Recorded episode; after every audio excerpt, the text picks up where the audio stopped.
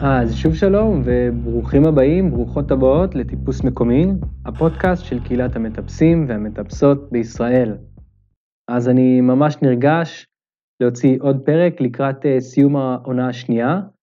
זה נכון שהעניין הזה של עונות הוא בפועל קצת שרירותי ואפשר גם פשוט להמשיך את הפרקים בלי לקרוא לזה עונות, אבל זה פשוט אה, עוזר לי אה, רגע לעצור, לעשות סדר, לראות מה עבד יותר ומה עבד פחות, אה, ולתכנן בעצם אה, איך אה, לעבוד לקראת העונה הבאה, מה שכבר בעצם התחלתי לעשות.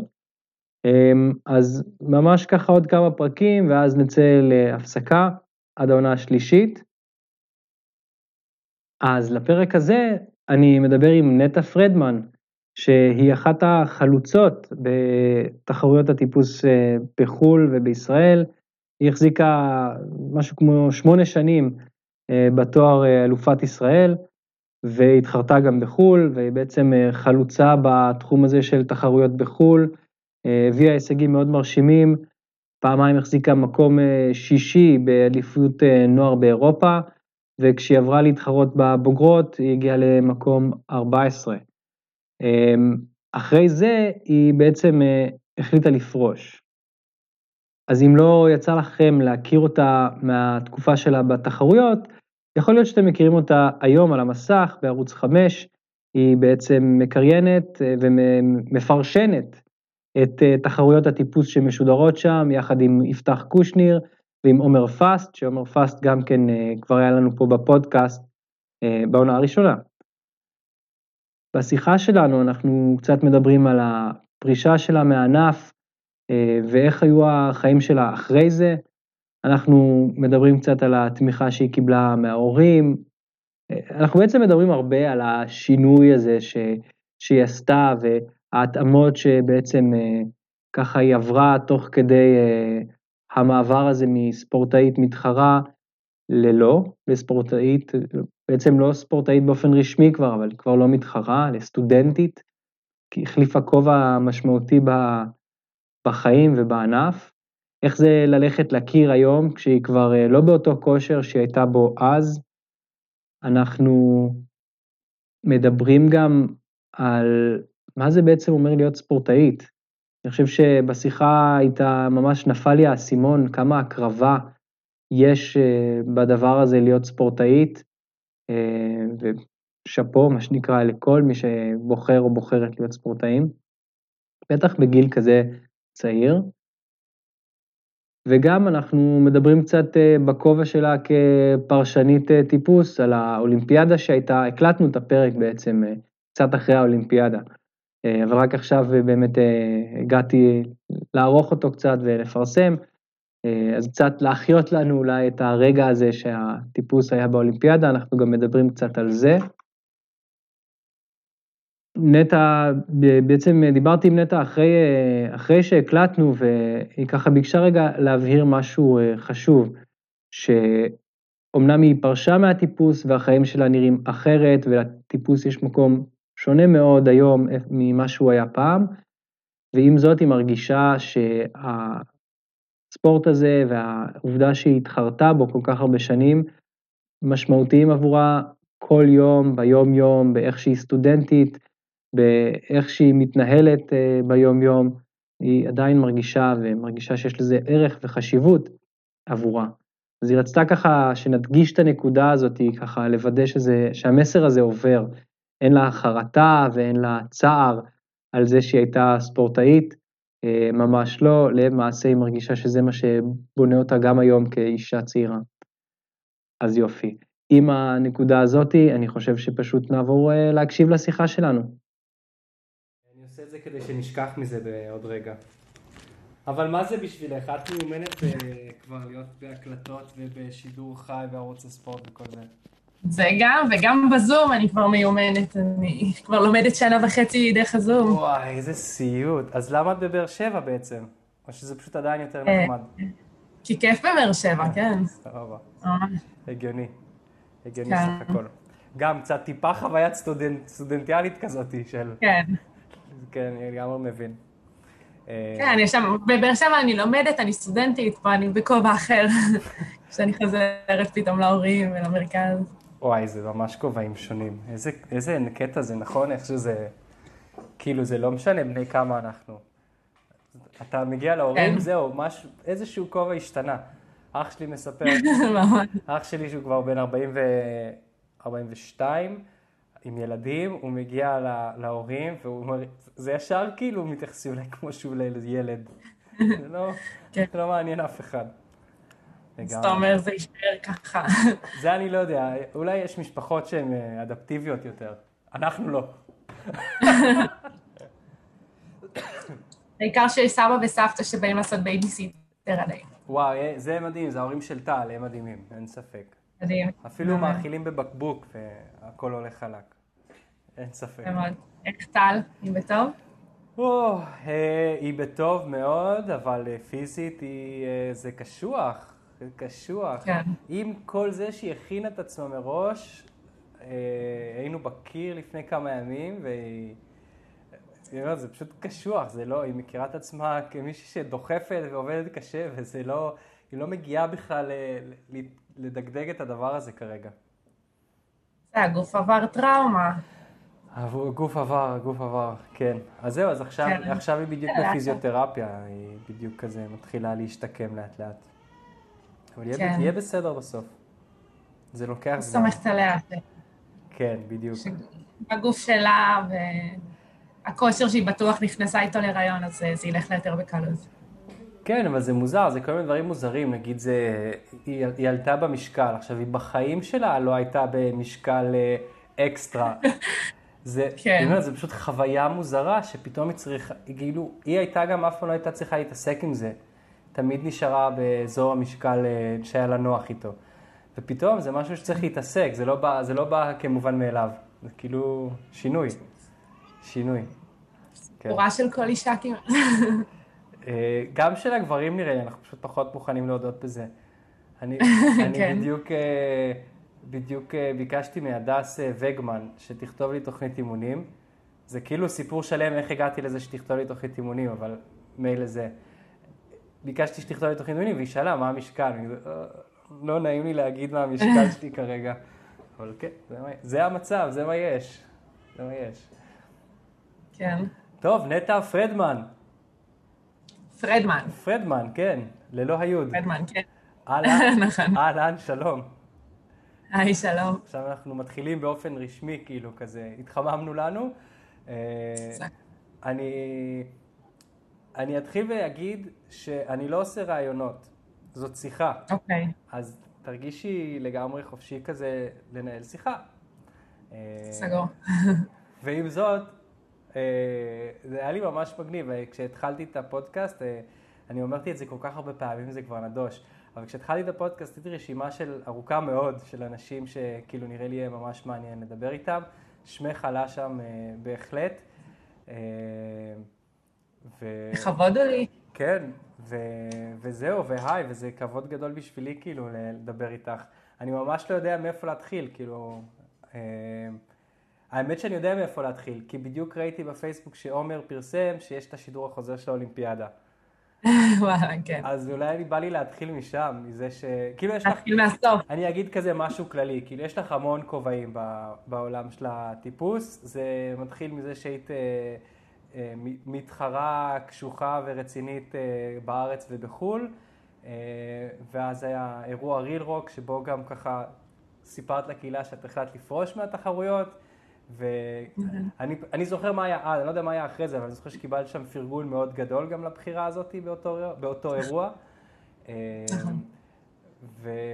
ואז הכובע שאת לובשת היום, שאני, שהוא גם הקריינית בערוץ 5 ובתחרויות וכל זה, שזה מגניב. אה, ונשמע ממך גם איפה, איפה היום טיפוס בשבילך. אז כן. ו... כן. אז אה, טוב, אז אנחנו מתחילים מהסוף בעצם כבר. יאללה. אה, אז, אז נכון, אז באמת אה, זה היה כבר ב-2017, האירוע הזה של הריל רוק, שהחלטתי ש, שאני פורשת. אה, ומאז אני מרגישה שחייתי חיים שלמים, כאילו עבר כל כך הרבה מים בנהר, אה, כי הנהר היה מאוד אה, סטטי המון המון שנים באותו תחום. אה, ופתאום עכשיו הכל קורה, ובאמת בשנתיים האחרונות, אז, אז נכנסתי ככה יותר לחזרה קצת אולי לעולם התחרותי, מזווית מאוד מאוד שונה של פרשנית, קריינית, איך שנרצה לקרוא לזה. ומה שעוד יותר מגניב, זה התחיל מסתם אירוע, כאילו live פייסבוק שההתאחדות החליטה לעשות באליפות ישראל בחולון ב, בסוף 2019, ו, וזה היה כאילו הכי כושל בעולם, אם יורשה לי, וכזה לא שמעו אותו, וכזה לא ממש ראו אותו, ומאוד, המון כוונות טובות, אבל אה, ככה זה כשעושים דברים בפעם הראשונה. אה, ופתאום עם כל הפרסום, אה, גם זה שזה נהיה ספורט אולימפי, וגם הנינג'ה שחשפה את זה ללא ספק, אז uh, ערוץ הספורט התחיל להתעניין בעולם הזה. ו- וקנה זכויות שידור גם להתחלות בארץ, שזה כבוד ענק, ענק, ענק, וגם uh, עוד יותר מגניב שהוא קנה זכויות שידור על הסבב העולמי, ממש משדרים כאילו את כל תחרויות גביע העולם uh, בערוץ הספורט, שזה נדיר. Um, והכבוד שלי זה שהם uh, הציעו לי לפרשן את זה. ו- ומאז כזה חזרתי, חזרתי לעניינים התחרותיים מהזווית הזאת, שזה, שזה ממש נחמד. וכן, זה שומר אותי ככה בעניינים קצת, כי, כי פרט לזה אני פחות. איך זה לפרשן טיפוס באמת? אמ, זה כאילו נורא טבעי, זה נורא כיף, זה זורם, זה משהו ש, שחייתי המון שנים והייתי שם ממש, ממש שם, כאילו, ב, על, בתחרות, ברגע לפני, על הקיר. אז, אז, אז אני כאילו מכירה את זה נורא מקרוב, אז, אז אני מדברת משם. אין לי רקע, לא למדתי את זה, לא, אין לי... אני לא יודעת לקריין או לשדר בצורה מקצועית, אני פשוט אה, מדברת כמו שאני מדברת עכשיו איתך, ו, ואני מקווה שזה מספיק טוב, כאילו... זה עובד, נפ... זה, זה עובד נפלא, זה עובד נפלא, זה ממש... כאילו זה באמת, אמרת כאילו זה התחיל במקרה, אבל בכלל כל כך הרבה דברים שלאורך השנים רואים איך... דברים השתנו.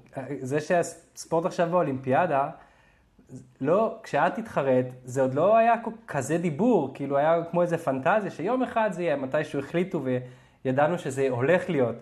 אבל זה לא נכון. שהתחלת להתחרות, ידעת שיש סיכוי יום אחד אולי גם אה, אולימפיאדה. אז עוד לא היה את זה בכלל. זה היה ענף שהוא לא היה הדבר הכי מוכר בעולם.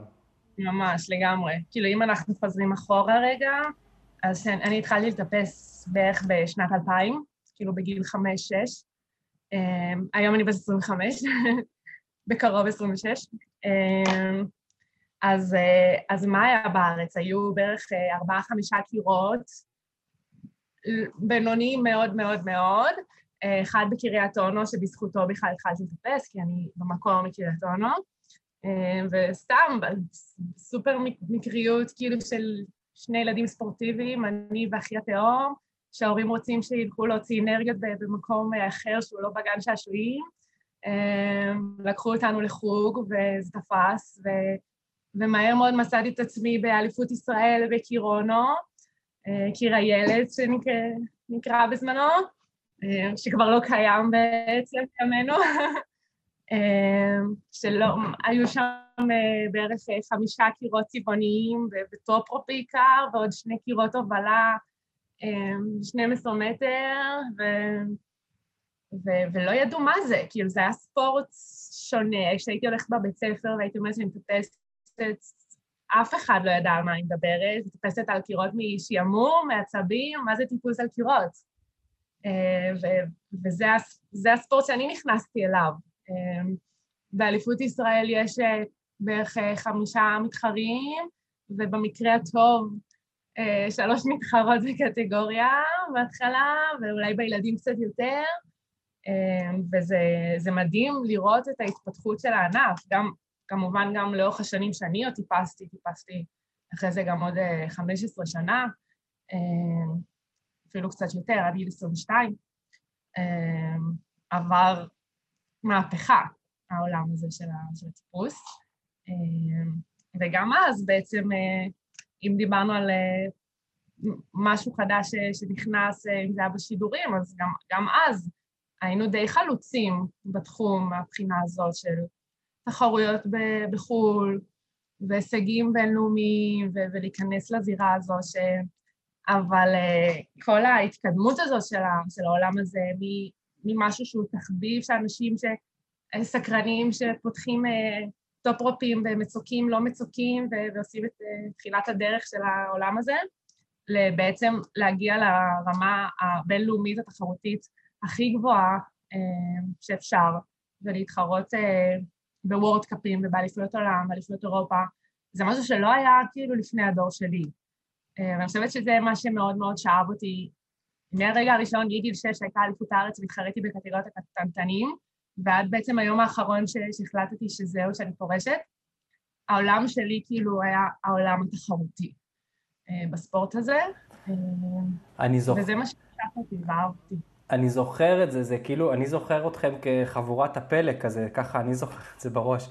אני לא זוכר, לא הייתי אז מטפס הרבה שנים נראה לי, אבל היה את חבורת הפלא, זה היה, זה היה עד ויפתח ויניב שדיברנו איתו, כאילו הייתם אור שהתכתבתי עם אור שלח לי מכתב, אין, אין על אור כדי לשלוח מכתב. אה, והייתם כזה, כן. ואם אני שוכח מישהו אז אני כבר מתנצל. אה, ולרי גם הייתה בקליק בדבר הזה. ופתאום הלכתם והתחרתם בחו"ל וחזרתם עם הישגים. ו... חזרנו, שעדיין. ואלכס, נכון. כן, שעדיין, שעדיין, וחלק באמת, הרוב מהקבוצה הזאת בעצם כבר uh, פרשו, אלכס בעצם היחיד שנשאר ממש כמתחרה ב- בחו"ל. Um, ו- ואז, אז בסוף את מחליטה לפרוש, מה, איך, כאילו, אני גם רוצה לשאול אותך כאילו את הטכני, שכאילו מה, מה הביא אותך לפרוש, אבל אני בעיקר רוצה לשמוע כאילו איך זה, זה בטח לא קל לוותר על כזה חלק שכאילו נורא הגדיר אותך כ, כנערה, כמתבגרת, וכאילו ב, לצאת אל הבגרות פתאום עם משהו שממש הגדיר אותך כשהוא כבר לא, הוא לא חלק. כן, זהו, אז אם נחזור רגע לפני הפרישה, אז באמת הטיפוס היה כל מה שהכרתי כל החיים. זה זה באמת, כמו שאתה אומר, זה מה שהגדיר אותי מגיל מאוד צעיר. הייתי נטע, המטפסת, אלופת ישראל, ככה וככה.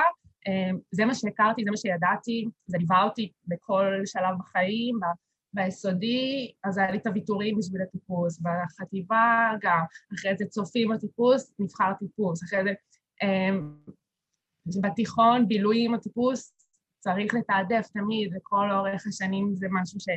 שהייתי צריכה שוב פעם ושוב פעם לבחור שזה מה שאני רוצה לעשות, כמובן שהיה לי תמיכה מדהימה כאילו של המשפחה, אבל זה היה ממש בחירה שלי להישאר בעולם הזה ו- ולהמשיך לעשות את מה ש... בעיקר אני מרגישה שבדיעבד זה משהו שבעיקר הייתי טובה בו. אמ, אז זה היה כיף להמשיך לעשות את זה, אבל זה היה כל מה שהכרתי, כל מה שעשיתי, החברים שלי היו משם, העבודה שלי הייתה בתור מטפסת, בתור מאמנת, אמ, הזוגיות שלי בזמנו הייתה בטיפוס, זה היה כל העולם שלי. אמ, עד שגם בצבא אחרי זה הייתי צריכה לבחור אם לעשות צבא רגיל או, או להיות ספורטאית פעילה, ובחרתי להמשיך אה, בטיפוס ובעצם להפוך, הפכנו בעצם לדור מטפסים התחרותי הבוגר הראשון. אמ, אבל תמיד היה בי משהו ש, שאמר שמתישהו אני ארצה לעשות משהו אחר. כאילו ידעתי שאני לא לנצח אהיה רק מטפסת. כאילו זה ממש לא רק, אני לא מוזילה בערך של זה, אבל מאוד סקרן אותי לדעת מה עוד יכול לעניין אותי ומה עוד אני יכולה להיות טובה, אמ, לאיזה תחומים אני יכולה להגיע. אמ, אז תמיד זה היה שם ברקע, לא ידעתי מתי זה יקרה. אמ, ובאמת אה, בשן, לקראת הסוף ש, של הפרישה, שזה היה שנת 2017 פרשתי, אז הטיפוס נכנס לאולימפיאדה, ו... וככה שינה ש, שינה צורה, אה, ובאמת נכנס גם בפורמט אחר, אה, כמו שכבר כולנו ראינו עכשיו, אה, קרב רב שכזה, שזה speed, bouldering והובלה, ואני הייתי מובילה. תמיד, כל החיים, בעיקר גם הייתי טובה רק בזה, וגם בכלל לא ידענו מה זה speed בארץ, כאילו, עוד לא היינו שם כל כך. ואז הבנתי שאומנם אני, אני, מדור, אני כאילו הייתי תמיד כזה, כשהתחרתי אה, תמיד שאפתי ל, לרמה בחו"ל, ולמרות שבארץ הרבה שנים לא, לא היינו שם, ידעתי כאילו לאן אני רוצה להגיע, והייתי גם מדורגת סביב ה-20 הראשונות בעולם בשנים שהתחרתי בהם, אבל ידעתי שבשביל להגיע לאולימפיאדה, ש-once הספורט שאתה מתחרה בו הופך לספורט אולימפי, זאת המטרה הכי גדולה שאתה יכול להציב לעצמך, אמ, בשביל להגיע לשם אני צריך לשנות משהו מהותי מאוד בחיים שלי, אולי אפילו לעשות איזה רילוקיישן, להשקיע הרבה הרבה יותר ממה שהשקעתי עד, עד אז. אמ, ומשהו בי אמר ש... שאולי כבר לא, שזה לא שווה את זה, את כל הוויתורים ואת כל ההקרבות, ושאני כבר רעבה להכיר עוד צדדים בי ובעולם, אמ, והבנתי שאני לא מספיק רוצה את זה כבר.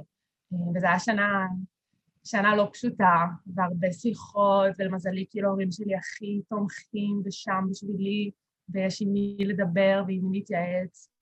אמ, אבל זה היה ממש לנסות להבין מה הזהות שלי אם לא זה. זו הייתה התמודדות שהיא הרבה יותר מורכבת מנטו לפרוש, כאילו, מספורט.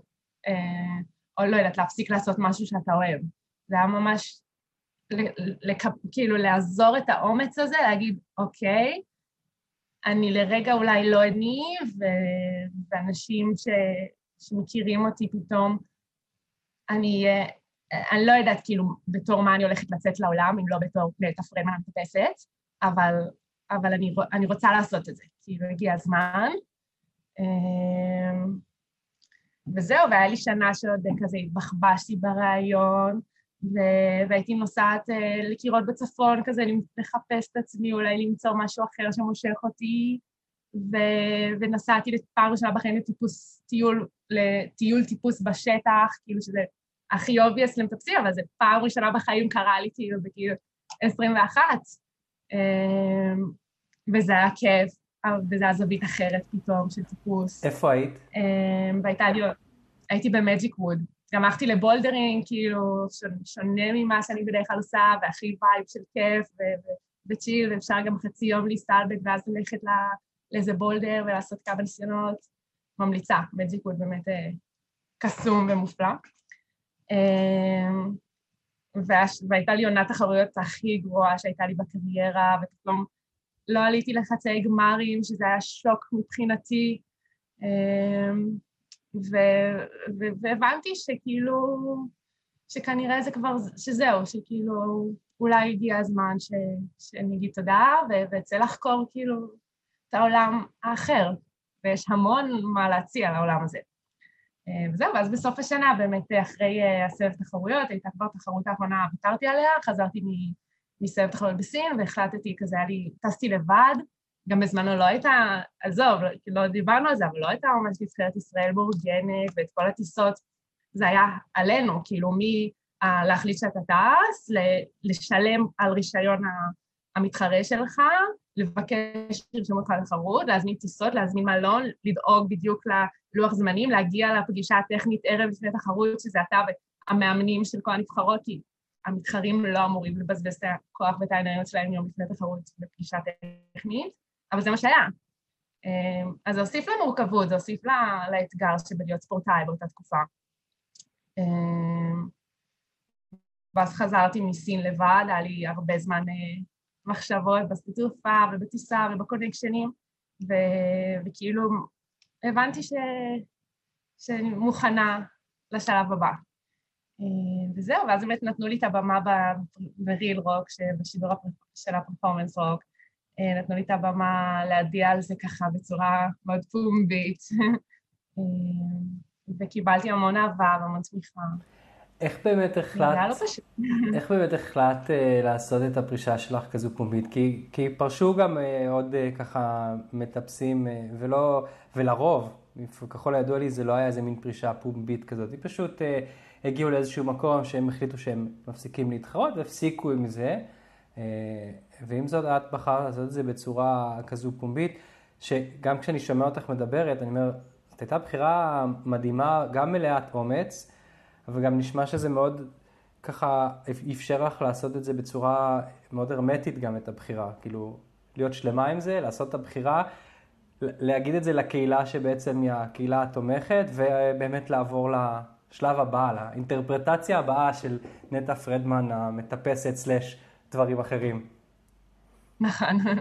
אמ, אז האמת ממש לא תכננתי את זה, כאילו, כן אה, הרגשתי ש, שאני רוצה שהעולם ידע שעשיתי איזושהי החלטה כל כך גורלית מבחינתי, גם, גם לאורך השנים קיבלתי המון אהבה ותמיכה מכל הקהילה, ו, ואם זה בפוסטים בפייסבוק ובאינסטגרם וברשתות שככה נהיו יותר ויותר חזקות, ו, אה, ובקירות שתמיד כאילו הכירו אותי, ו, ו, והרגשתי ש...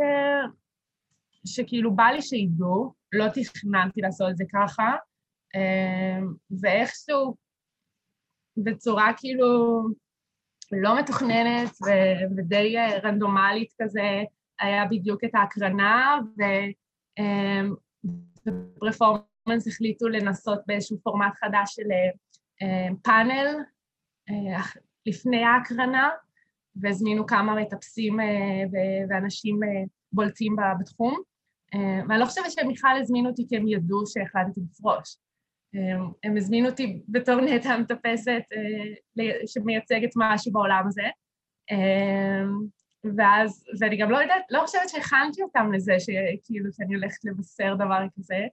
אני לא, לא יודעת, אני אומרת, זה נשמע מאוד גדול ומפוצץ שאני מציגה את זה ככה, אני יודעת כמה זה היה באמת, אבל... הבנתי שזו הזדמנות שלי כאילו לשתף את כולם בהחלטה. זה יהיה צבוע מבחינתי סתם לשבת ולדבר על טיפוס בלי להגיד ש, שמשהו כל כך גדול בי הולך להשתנות. אה, וניצלתי את הבמה כדי אה, לבשר, זה, זה היה לא פשוט, כאילו אם היית שם, אתה אולי אתה זוכר, ממש גמגמתי והיה לי כאילו ממש מאוד בעיניים כזה, אה, אבל, אבל כן, זה, זה הגיע במקום שלם ושקול, ועד היום אני שלמה עם זה סך הכל. כן, האמת שכן הייתי שם, אני לא זוכר שגמגמת, אני זוכר שזה היה מאוד מרגש, ושהקהל ככה גם ממש אחרי זה מחא כפיים ופרגן ממש על, ה, על הדברים, זה בעיקר מה שאני זוכר. אמ, וואו, אה, טוב, זה כאילו, אני רוצה לשמוע, לשאול עכשיו גם, יש לי מלא דברים, אני רוצה לשאול אותך על האולימפיאדה כמובן, אבל אני רוצה רגע להמשיך רגע עם הקו הזה ולשאול אותך, אז רגע, איפה טיפוס היום בחיים שלך? אם את עוד מטפסת לכיף בקירות או בחוץ, או לא? ו, אה, וגם כמובן, מה, מה גילית? כאילו, מה, מה מצאת? כאילו, זה, זה הכי מסקרן אולי. מה, מה גילית על עצמך אחרי זה, אחרי הטיפוס? כן, כיף שאתה שואל. אה, אז האמת ש... שמהר מאוד, מאז רגע שהחלטתי שאני פורשת מעולם התחרותי, אז, אה, אז מדדתי את עצמי מטפסת הרבה הרבה הרבה פחות. אה, כאילו כבר לא היה לי איזושהי מטרה ואיזושהי תחרות באופק, ו, אה, וכמובן גם הכושר יורד עם הזמן, ואז קצת, קצת פחות כיף להגיע וששורף בעור וכואב בנעליים, ואתה חלש, וכאילו הגוף זוכר עכשיו שהוא מגיע לקיר ועושה V6 עם V7ים, וכאילו ואז אתה בא, והאצבעות לא נסגרות על V4 פתאום. V5 כאילו נהיה איזה מכשול מטורף. רגע, אז אני חייב לעצור ולשאול פה, אם זה גם מתלווה לאיזה מין מבוכה כזאת, של כאילו, וואו, לא נעים, אני נטע פרדמן, מה זאת אומרת? אז בהתחלה, אולי קצת, כאילו, בכל זאת גם באתי, ובדרך כלל כאילו הכרתי, או הכירו אותי בקירות, ו... ופתאום אנשים שאפילו מתחילים כאילו, עושים את המסלולים ואני רוצה להצטרף אליהם, ולא בהכרח מצליחה ישר, או לא מצליחה בכלל. אה, ופתאום אנשים שאני לא מכירה אפילו מייעצים לי מה לעשות, ואני כזה, סבבה, תודה. אה, כאילו זה העמיד אותי פתאום בסיטואציות שלא לא חוויתי לפני בקירות טיפוס. אה, אז אני מניחה שזה היה קצת גם התחושה הזו שגרמה לי פתאום פחות לרצות צריך לטפס, אה, שהכושר יורד. יפתח קושניר, שחבר מאוד מאוד טוב שלי עד היום, והיינו מטפסים ביחד המון שנים וטסים מחו"ל, הוא פרש שנה לפניי. אז הוא התחיל למלצר באיזה מסעדה, והוא נהנה בטירוף, הוא הכיר חברים חדשים, ו... והיה מבלה, וכאילו דברים שלא חווינו לפני בתור ספורטאים. אמ, ואז אה, פרשתי, הוא אמר, את חייבת לבוא, כיף פה בטירוף. אז באתי, ומהר מאוד נכנסתי לעניינים, וכזה תוך כדי גם עשיתי פסיכומטרי, ובאמת הדברים הרגילים של אנשים בני 21-22, כאילו פתאום הייתה לנו את ההזדמנות לחוות את זה. ו- ונהניתי מהחוסר מחויבות הזאת, ושאני לא צריכה לשמור על איזושהי שגרה של אימונים או של תזונה, ו- ומצאתי את עצמי מהר מאוד בקושי בקושי מטפסת. כזה עושה משמור, מלא משמרות, ועד השעות הקטנות של הלילה, ואז הגוף מותש, וכאילו הייתי בסדר עם זה, זה בסדר ש... פתאום הבנתי שזה בסדר שהגוף יהיה עייף, ושאני לא אשן שמונה שעות uh, שינה בלילה, למרות שעד היום אני משתדלת. אמ, ו- והתחלתי לחיות חיים של בחורה רגילה בשנות ה-20 לחייה. אמ, ו- ומלא, ופתאום כל הסביבה שלי היא כאילו השתנתה ונהיו אנשים בשלב הזה בחיים כמוני, לא ספורטאים, כאילו ממש אנשים רגילים שהשתחררו והם רוצים לטוס לטיול, והם אחרי טיול אולי, והם סטודנטים, ודברים שלא היו לי בלקסיקון לפני זה. איזה מטורף. לא, כאילו, אני, אני לא, רק עכשיו את מספרת את זה, אני ממש מרגיש שאני חי את זה איתך, את ה... בעצם, גם את ה... מה זה בעצם אומר להיות ספורטאי מגיל צעיר כל כך? כמה זה כל העולם שלך הופך להיות הדבר הזה? טל, היא מספרת לי שהיא הייתה ספורטאית עד אה, גיל 14 בהתאמנות מכשירים. היא מספרת חוויה דומה, אבל אף פעם לא, לא ירד לי האסימון, אני שומע אותך, אני אומר, אה, זה ממש הכל, החברים שלך זה הטיפוס, ואחרי בית ספר זה הטיפוס, והבית ספר זה כזה משהו שולי שעושים אותו, אבל זה לא... כאילו, אני רק עכשיו יורד לי האסימון ואומר, וואו, איזה טירוף, שפשוט מה שאנחנו קוראים לו רגיל, פתאום כל כך מלהיב שיש אותו בכלל. כן, כן. זה מדהים. וזה כאילו, גם באיזשהו מקום זכיתי ב... בלחוות את זה ממקום שזה לא מובן מאליו, כאילו, כל הדברים האלה. אמ, כן, מי, מי עוד מתלהב מזה שהולך להיות מלצר באיזה מסעדה? יש, אני יכול להיות מלצר! אני יכולה סתם לשבת אחרי משמרת עם חברים, כאילו, בלי לשים לב לשעון. וואו, כן. כן. אמ, אז זה היה גילוי, וזה פתח לי כזה את, הראש פתאום לדברים חדשים, ויצר בי רצונות אחרים. אמ, והאמת שבאותו שלב ממש הגיע נינג'ה לישראל, ו- ובתור אלופת ישראל לשעבר, ומטפסת, וישר כאילו קיבלתי טלפונים והצעות, ו- והייתי ככה קרובה מ- מללכת לעונה הראשונה. אמ, ו- וממש ברגע האחרון כבר אחרי שהם דיברו איתי ושמעו את כל סיפור חיי ועשי רעיונות וזה, אמ, החלטתי שאני לא רוצה, שאני, ש- שכיף לי עם, ה- עם החוסר מחויבות הזאת, ועם שאין לי שגרה מסוימת, וידעתי שאם אני הולכת לנינג'ה, אני הולכת בתור נטע פרדמן אלופת ישראל, ואין סיכוי שאני מביאה פחות מהכי טוב שלי. אז זה אומר לחזור להתאמן ולהיכנס שוב פעם לכושר, ו... וכאילו לא, לא רציתי את זה באמת. אמ, אז החלטתי שאני לא הולכת. בסוף הלכתי לעבוד שם קצת, הייתי טסטרית של המכשולים, שזו הייתה חוויה מגניבה ממש. אמ, וקצת, וכמובן כל החברים שלי שהלכו לשם, אז הייתי קצת כזה בתוך זה. אמ, היום יש, כאילו, יש, יש כזה איזושהי חרטה של אה, כל מי שהלך זכה לחשיפה מטורפת ופתאום מכירים אותם ומעריכים אותם ומקבלים את, את כל מה שהיינו רעבים לו כל השנים, כל מה שלכולם מגיע בטירוף, אבל מגיע להם כי הם ספורטאים ברמה הכי גבוהה בעולם, אז זה משהו שלי היה חסר כל השנים, ופתאום כשאני רואה את זה מהצד שחברים שלי זוכים, אז יש בי איזושהי חרטה קטנה. אבל אה, כן, אבל אני גם מאוד מאוד שלמה עם זה ש... שלא, ושיש חיים שלמים אחרים מחוץ לעולם הספורט, ו... ובסדר, לא, לא זכיתי בהערכה שאני חושבת ש... אה, שהייתי ראויה לה, כי, כי הטיפוס לא היה במקום שהוא נמצא היום, ו... ואף אחד לא הכיר את זה, ואף אחד לא הכיר אותי ואת שאר המטפסים כנטו מטפסים, ופתאום עכשיו זה נהיה איזשהו דבר מדהים להיות לטפס וסופר באופנה, אה, ובצדק. אה, אז אני שמחה להסתכל על זה מהצד, ועדיין כאילו להיות חלק מהעולם הזה, אבל אה, ממקום שהוא קצת אחר, ולעשות דברים סופר מגניבים אחרים, שהם אפילו לא בהכרח שום טיפוס. אז לא הלכתי לנינג'ה, וטסתי לטיול בדרום אמריקה, וזו הייתה חוויה מטורפת, והרבה יותר מגניבה נראה לי. והכרתי אנשים ו... ועולמות ומדינות, ופעם ראשונה בחיים טיילתי בשביל לטייל ו...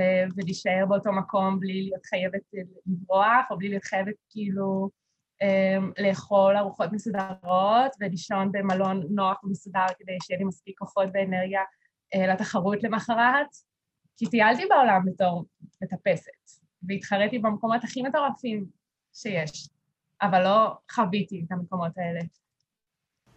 זה טיול עבודה, זה, זה לא באמת כאילו, אה, אני יכולה עכשיו להסתובב פה ופה איך שאני רוצה, זה... כן. באים לעבוד, צריך לנוח בזמן, אי אפשר לאכול עכשיו את כל הטעמים הנהדרים של המקום המיוחד הזה, כי נכון. צריך לשמור על הערך הקלורי וכל הדבר הזה. כן, נכון. אני אגיד לך, אני חוזר לנקודה שאמרת, אה, אני, אני חושב שזה מרק טוויין, ואני בטוח מסלף את הציטוט הזה ולומר אותו באופן לא מדויק, אבל זה הולך משהו בקווים של אה, חיים שאין בהם חרטה, הם חיים שלא נחיה. זה, זה משהו בסגנון הזה, כאילו אם באמת אנחנו חיים ועושים דברים אמיצים, ברור שגם יהיו חרטות, כי, כי ככה זה, כי אנחנו כן. בוחרים בכיוון אחד ולא באחר, ויש לזה מחיר בסוף. וזה לא, שה, זה לא אומר שמה שבחרנו הוא לא טוב, זה פשוט אומר שפתאום הדבר האחר, יש גם כאב על, ה, על זה שוואו, גם זאת הייתה אופציה, יש כאב. אז יש איזה משפט כזה, אולי מישהו יעיר לי בתגובות מה, מה הציטוט הנכון והמדויק. והאם זה באמת מרק טוויין? אבל כן. כן, אבל, אבל אה, נכון. מי שאמר את זה צודק. בדיוק. מי שאמר את המשפט שאמרתי. איפה שאני לא מבין את זה, זה, זה נכון. כן. וואו, אבל באמת, אה, ממש כיף אה, לשמוע אותך. כאילו, ה, גם התובנות שלך על, ה, על הדרך והמסע שעשית, כאילו זה עם המון המון מודעות עצמית למה קורה. אני בטוח שכאילו גם אה, חווית עוד דברים כאלה עם עצמך שם, כשהלכת לטפס בקירות ופתאום הכושר ירד, ומצד אחד הכיף שלה, אין את המחויבות, ומצד שני זה גם כאילו לפגוש את עצמך גם ברמה הגופנית פתאום אחרת. דיברנו על זה לפני זה, לפני שהתחלנו להקליט, לגבי טל עכשיו, אחרי ההיריון, איך זה. נכון. אז, אז אני רק יכול לדמיין כאילו איזה מין מסע זה. ו... והיום, אז, אז והיום מה את עושה בעצם, אז שהוא לא טיפוס, שממל... שכאילו אם אני שואל ככה, אז מי זאת נטע פרדמן? איך, יש כותרת היום? אין כותרת היום? אמ, אז אני אולי קצת נמנעת מכותרות, אבל uh, כבר, כי, כי אני מפחדת מהגדרות אחרי זה מחייבות מאוד. אבל, uh, אבל היום אני סטודנטית, אני סטודנטית להנדסת תעשייה וניהול בבאר שבע. אה, העתקתי uh, את חיי uh, לדרום, ו- וזו חוויה מדהימה בפני עצמה. Uh, אני כבר uh, סיימתי עכשיו שנה שנייה uh, של חיים uh, אחרים, מאתגרים בצורה אחרת, אה, לא פחות. אה, ו- וזה בעיקר מה ש- שאני עושה היום. אני ממש סטודנטית במשרה מלאה, אה, עם מעגל חברים שהוא מהאוניברסיטה, שאנשים כאילו ממש חיים שונים לגמרי, בטח מ- מלפני ארבע-חמש שנים שהדפסתי, וגם לפני שנתיים שמלצרתי, וכאילו באמת המון גלגולים, אני מרגישה ש... שעברתי בתקופה הזאת. כן, וזה גם, וזה גם עוד רק אה, ימשיך ויהיה, כאילו, את בסוף עוד צעירה ועוד יהיו עוד גלגולים, וזה יהיה רק מעניין אה, לראות לאן אה, דברים ייקחו אותך. אני רציתי לשאול על תחרותיות. כאילו, אם, זאת אומרת, זה כל כך מילא את החיים שלך, התחרות, ולהיות תחרותית, ולהיות לדחוף את עצמך על, בגבולות שלך וגם מול אחרים בעצם, להיות אה, מדורגת במקום כזה או אחר. זה משהו שהיום יש, את מוצאת אותו, לא יודע, בלימודים, במקום אחר, או שממש ככה, ממש מין צורך שכבר לא ממש צריך, אין אותו כבר. זהו, אני חושבת שהתחרותיות התחילה לפני הספורט, כאילו זה, הספורט התחיל בגלל זה, אה, וגם מן הסתם בגלל זה מצאתי את עצמי עוסקת בספורט תחרותי ולא נטו עוסקת בספורט. אמ, וללא ספק זה ליווה אותי לכל אורך הקריירה מן הסתם. אמ, ומהרגע שפרשתי, האמת שזו שאלה שאני קצת מתעסקת בה בתקופה האחרונה, כי, כי כאילו, אני מרגישה שזה קצת נכחד בי. אמ, מהרגע שהפסקתי להתחרות בטיפוס, אז אני לא, אני לא שואפת איכשהו להיות הכי טובה um, במה שאני עושה. Um, שלא הכרתי את זה, כאילו, תמיד אהבתי לעשות את מה שאני עושה בצורה הכי טובה, ו- ולקבל את הביקורות הכי טובות, וכזה... וכאילו היום אני, אני לומדת ל- ליהנות מלעשות הרבה דברים, ולא בהכרח משהו אחד שהוא יהיה הכי הכי הכי הכי, ואני לא יודעת איך אני מרגישה לגבי זה עדיין. אמ, כאילו, יש לי חברים ש, שפרשו מהטיפוס ונשארו מאוד תחרותיים והלכו אחרי זה לעבוד ורצו להיות הכי טובים בעבודה שלהם ולמכור הכי טוב והכי הרבה, ועכשיו בלימודים להוציא את הציונים הכי הכי גבוהים, ואין דבר כזה לא להיות הכי טוב. אמ, וברור שאני באופי שלי שואפת לעשות את מה שאני עושה בצורה הכי טובה שאני יכולה לעשות, אבל יש בי משהו היום יותר מקבל וסלחן אה, לעצמי על ליהנות גם מהדרך ו- ולעשות כמה דברים שיהיה לי קצת יותר מגוון ו- ועניין, גם אם זה בא על חשבון התוצאה הסופית. אני יודעת שאין לי את הממוצע הכי גבוה ב- בלימודים, ו- והרבה פעמים זה מבאס אותי, אבל אני גם לומדת, ואני גם uh, מתנדבת בארגון של סטודנטים, ואני גם עושה את התחרויות טיפוס, ויש לי חיי חברה מלאים ו- ומהממים, ו- ומשפחה, ו... אז, אז זה בא קצת אחד על חשבון השני, ו- והיום זה בסדר. כאילו, היום אני... וואו. טוב, אנשים משלמים והולכים לטיפול הרבה שנים בשביל השינוי הזה. אז אני רציתי לשאול על האולימפיאדה, אבל אני אחכה עם זה, ואני אשאל רגע שוב על הנקודה הזאת. אה, אם את, אם את יכולה איכשהו להגיד על זה, להגיד על זה עוד, באמת, איך המעבר הזה מלהיות תחרותית ולדחוף את הדבר הזה, שבספורט תחרותי הוא, הוא, הוא צריך אותו, כן? לא, אני לא אמרתי שאנשים הולכים לטיפול כי זה דווקא רע, אבל הרבה פעמים אנשים מרגישים שהם באיזה מין מעגל כזה שאין לו מוצא, ואז באמת אה, מנסים למצוא את אותה חמלה שתיארת. מה, מה בשבילך מאפשר לך, או אפשר לך לעשות את השינוי הזה? תמיכה מהמשפחה, איזושהי הבנות שלך עם עצמך? אמ, אז אני קודם כל חושבת שזה התהליך הזה שעברתי גם לקראת הפרישה וגם החיים שחייתי תוך כדי, שהם היו מאוד אינטנסיביים וגבו ממני מחיר פעם אחרי פעם, גם אם זה בחיי חברה ובילויים, גם אם זה בחיי אהבה, גם אם זה אה, מחיר נפשי שלי, כאילו עם עצמי, על להיות תמיד לדרוש מעצמי את הכי הכי גבוה שאפשר, והלחץ הזה שמלווה אורח חיים תחרותי, אמ, אז זה איזושהי הבנה שזה לא היה לי כיף ובריא, אמ, ו... ומין, כאילו, בין היתר כנראה זה גם הוביל לפרישה, זה, זה לא שלא היה לי כיף, ואני, היה לי חיים כאילו מדהימים בתור מתחרה, וחוויתי דברים שעד היום מלווים אותי ולוו אותי ולימדו אותי, אבל אה, כאילו, כאילו רביתי מזה, ו... וואנס החלטתי לפרוש מתחרויות, אז, אז כאילו נפתחה לי האופציה לא, לא לחיות את החיים האלה. אמ, ו, ובלי לתכנן את זה יותר מדי, בלי לקבל החלטה של, אוקיי, אז את לא תהיי עכשיו הכי טובה, כאילו מצאתי את עצמי נהנית פשוט ממה שקורה, ו, ועל הדרך זה אולי אומר לא להיות הכי טובה, אבל איזושהי קבלה של זה, ואני חושבת שזה גם המון המון בזכות, כאילו, ההורים שלי והמשפחה שלי ואימא שלי ש, שהיא עוסקת בטיפול וקואוצ'ינג, אמ, אז, אז כיף וקל לדבר איתה, והרבה פעמים משקפת לי דברים כאלה, אמ, אז, אז אולי גם בגלל זה אני נשמעת נורא עם המון מסקנות אה, מורכבות על החיים, אבל... אה, אז הם באמת היו שם ותמכו בי ובכל החלטה שקיבלתי, ש, שהכל בסדר, ומה שאני, שאני עושה זה טוב, אה, גם אם אני לא מקום ראשון זה טוב, אמ, וש, ושבמה שאני אחליט לעשות אני אצליח. בדרך שלי אבל. אמ, אז, אז איזושהי הבנה ש, שאני טובה גם בלי להיות מקום ראשון. איזה יופי, איזה מדהים, ושאפו ענק לאימא שלך ולהורים על זה, כי באמת אה, הרבה פעמים כשאני מדבר עם חבר'ה שהם מתחרים, אני שומע, ברקע שומעים שהם באו מבית שהרבה פעמים, לא תמיד, אני חס וחלילה לא שופט פה כל מי שמתחרה, אבל לא מעט פעמים זה בית גם, עם, גם אם לא בכוונה, הרי פשוט מתוך זה שמנסים לעוד, לעזור ולתמוך בתחרות, זה הופך להיות מין כזה אה, הישג נדרש, או הדרך שבה אתה מקבל את החיבה ואת האהבה, זה בזה שאתה מצליח הכי טוב. נכון. לא שאף אחד, אף אחד לא נראה לי עושה את זה בכוונה לילדים שלו, זה קורה כי, כי כולנו עם הסיפור שלנו, ולפעמים מפספסים, ותומכים כל כך בתחרות, שוכחים לתמוך גם בכישלון. כן, זה מאוד מורכב, זה, זה מאזן ש...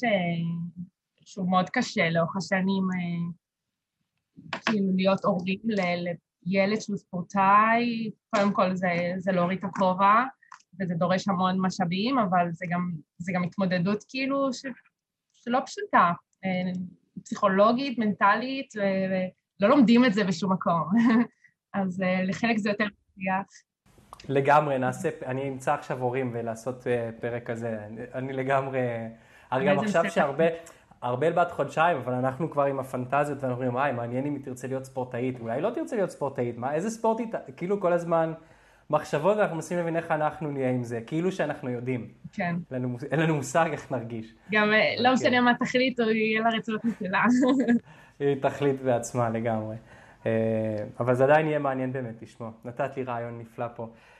אה, טוב, בואו נדבר קצת על האולימפיאדה. כאילו, כאילו לא דיברת על זה מספיק. לא, אבל לי זה היה פשוט כיף לא נורמלי לראות את התחרות, ולא חשבתי שיהיה לי כזה כיף.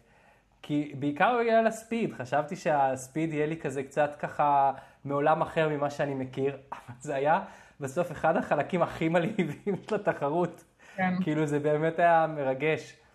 אמ, אני אגיד, אה, אחד הרגעים הכי אה, ספורטיביים שאני זוכר מה, מהתחרות היה שאדם מונדרה הפסיד למלואן, אני זוכר את שמו, נכון? כן. הוא הפסיד כן. לו בתחרות ראש בראש, אבל הוא היה כל כך מבסוט כי הוא ניצח את השיא האישי שלו. אז זה היה כאילו רגע ספורטיבי נפלא. כן. אה, כן. כן, באמת ספציפית על הרגע הזה, אולי דעותינו חלוקות קצת, הרגיש לי שזה יצא קצת מפרופורציות, גם mm. זה שהוא השתחל שם למקום הרביעי, כי אחד המטפסים נפצע, נכון. בפורמט.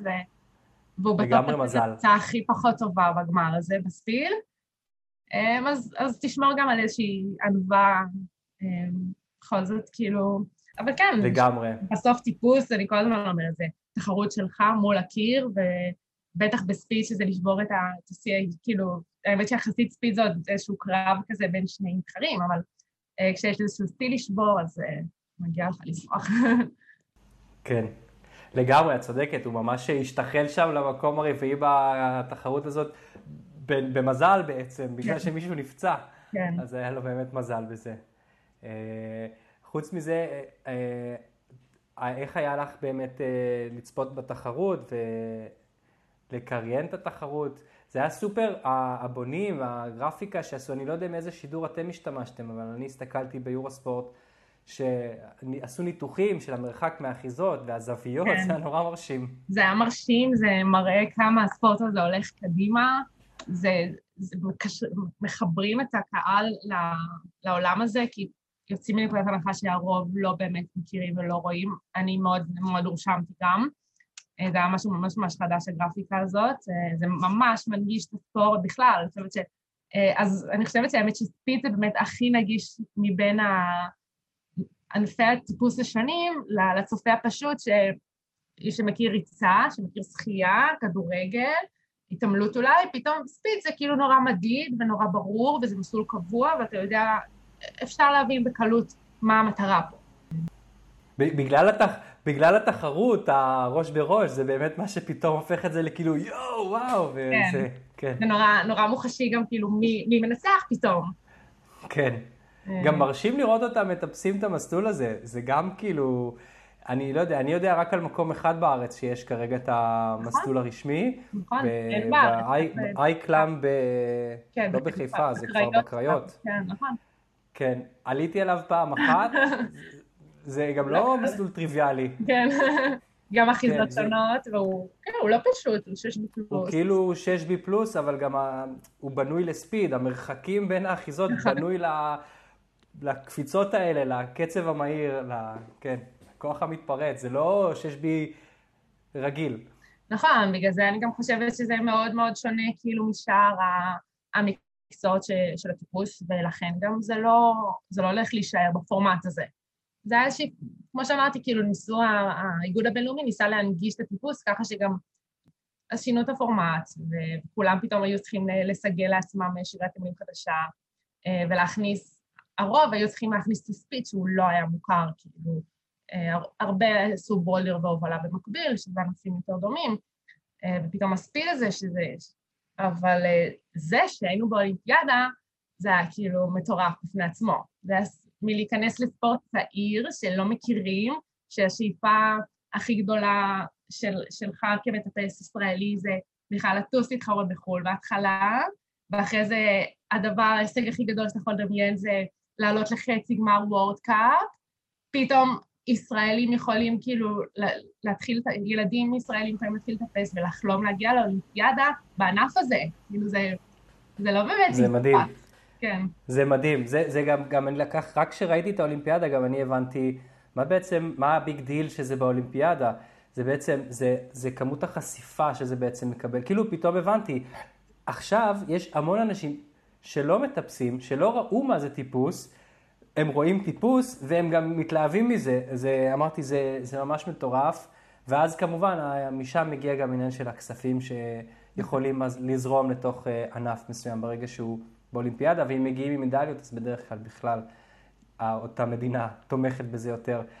אז, אז בכובע הפרשנית שלך, מה שנקרא, אה, איך זה, איך, זה ישנה, איך זה ישנה את, את הספורט, איך זה ישנה את הדברים בארץ? יקומו פה עוד מקומות עם הספיד קליים, מתחרים יתחילו אה, להסיט את העניין ולעשות גם ספיד, כאילו איך, איך זה אה, משנה? אז קודם כל, זה כבר שינה המון בשנים האחרונות. נפתחו, בלי להגזים, עשרות מתקני טיפוס חדשים. בעיקר בולדר אמנם, אבל זה פתאום הפך לספורט פופולרי ובתודעה. אבל אם מדברים על הפן המקצועי, כן, אז זה שיש אולימפיאדה בהובלה, ובולדרי זה מגדיל למטפסים הישראלים את הסיכויים אה, להגיע לשם, שנראה נציגות באולימפיאדה הבאה, אה, כי אנחנו מתמקצעים יותר בבולדרינג וגם בהובלה, שלצערי קצת נדחק אה, לפינה בשנים האחרונות. אה, אני צמחתי כמובילה, אני יודעת, כאילו, כשאני התחלתי לטפס, זה מה שהיה פה, אה, קירות הובלה, וזה קצת עצוב לי לראות שהוא ממש נדחק הצידה, הפך להיות פחות פופולרי, פחות מסקרן.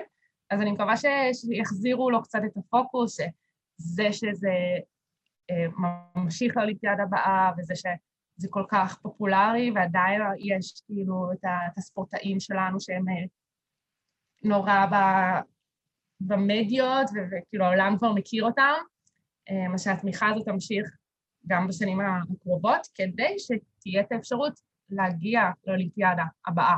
אני חושבת שיש לנו מטפסים ברמה שיכולים להיות שם, כאילו באמת באמת באמת ראויים ויכולים ומסוגלים אה, להגיע לאולימפיאדה הבאה, הם רק צריכים את הסביבה התומכת ואת המאמנים ואת המתקנים, אה, וזה אפשרי. יאללה, אנחנו נקווה לראות אותם, אין ספק.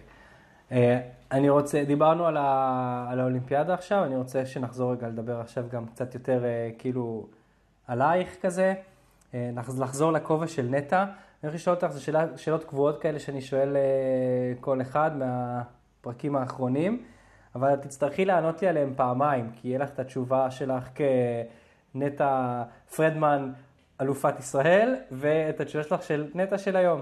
נראה אם זה, לא יודע, אם זה אותו דבר, אותו דבר, אבל אולי דברים השתנו.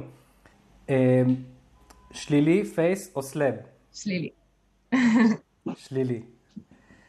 אז אה, מה קיר הבית או מצוק הבית שלך עכשיו, ומה היה לפני כן? אה, אז עכשיו אה, לא נעים להודות שאין לי כזה, כי, כי אני באמת, יש לי ציפורניים, כאילו, אני בקושי מתפקדת.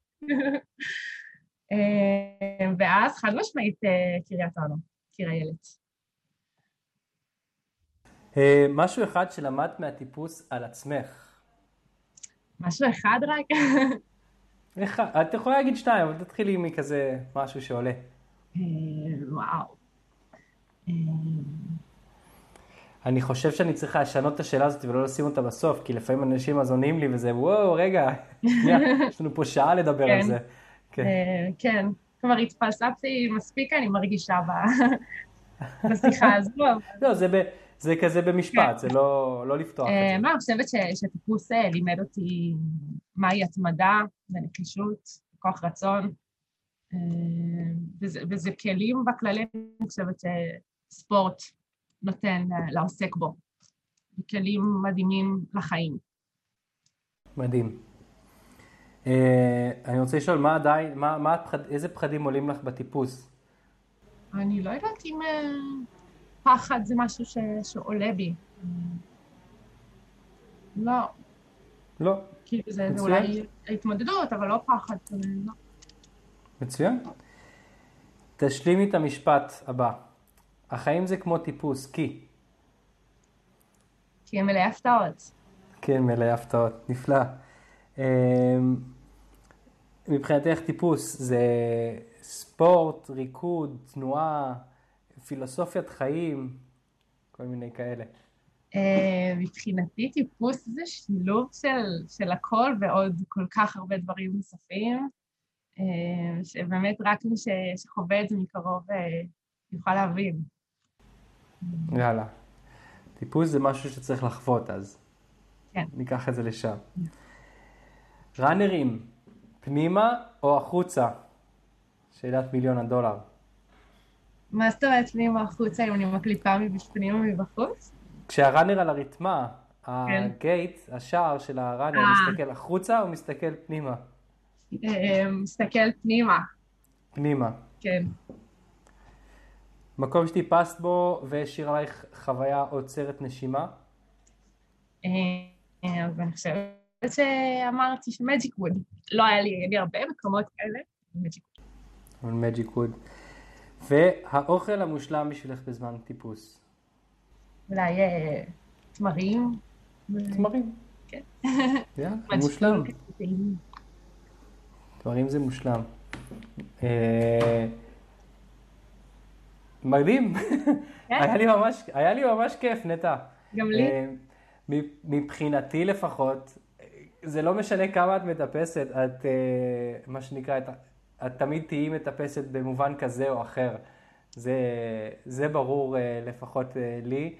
אה, זה, וזאת שאלה נחמדה ומעניינת, נכון? כי כאילו, הרבה פעמים אנשים לאורך החיים שלהם יש תקופות שאולי הם לא מטפסים מכל מיני סיבות, מאיזשהו בעיה רפואית, משבר, חיים כזה או אחר, או פשוט כי הם היו תחרותיים והם קצת צריכים להתאוורר עכשיו אולי כמה שנים, או לתמיד.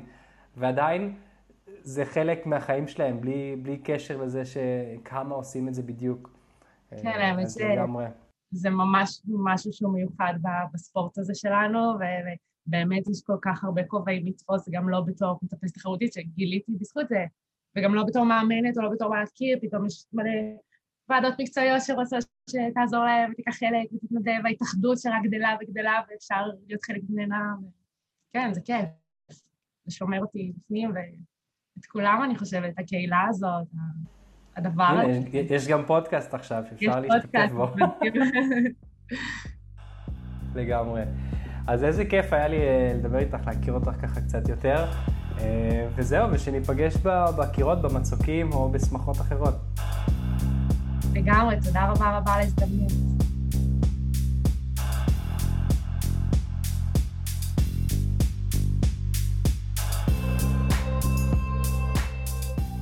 אז זהו, זה היה הפרק עם אה, נטע, והפודקאסט כמובן אה, נתמך על ידי הקהילה. אז אם אתם רוצים שאנחנו נמשיך ושיהיו לנו פה עוד פרקים, אתם מוזמנים לתת את החלק שלכם, ונתראה בפרק הבא.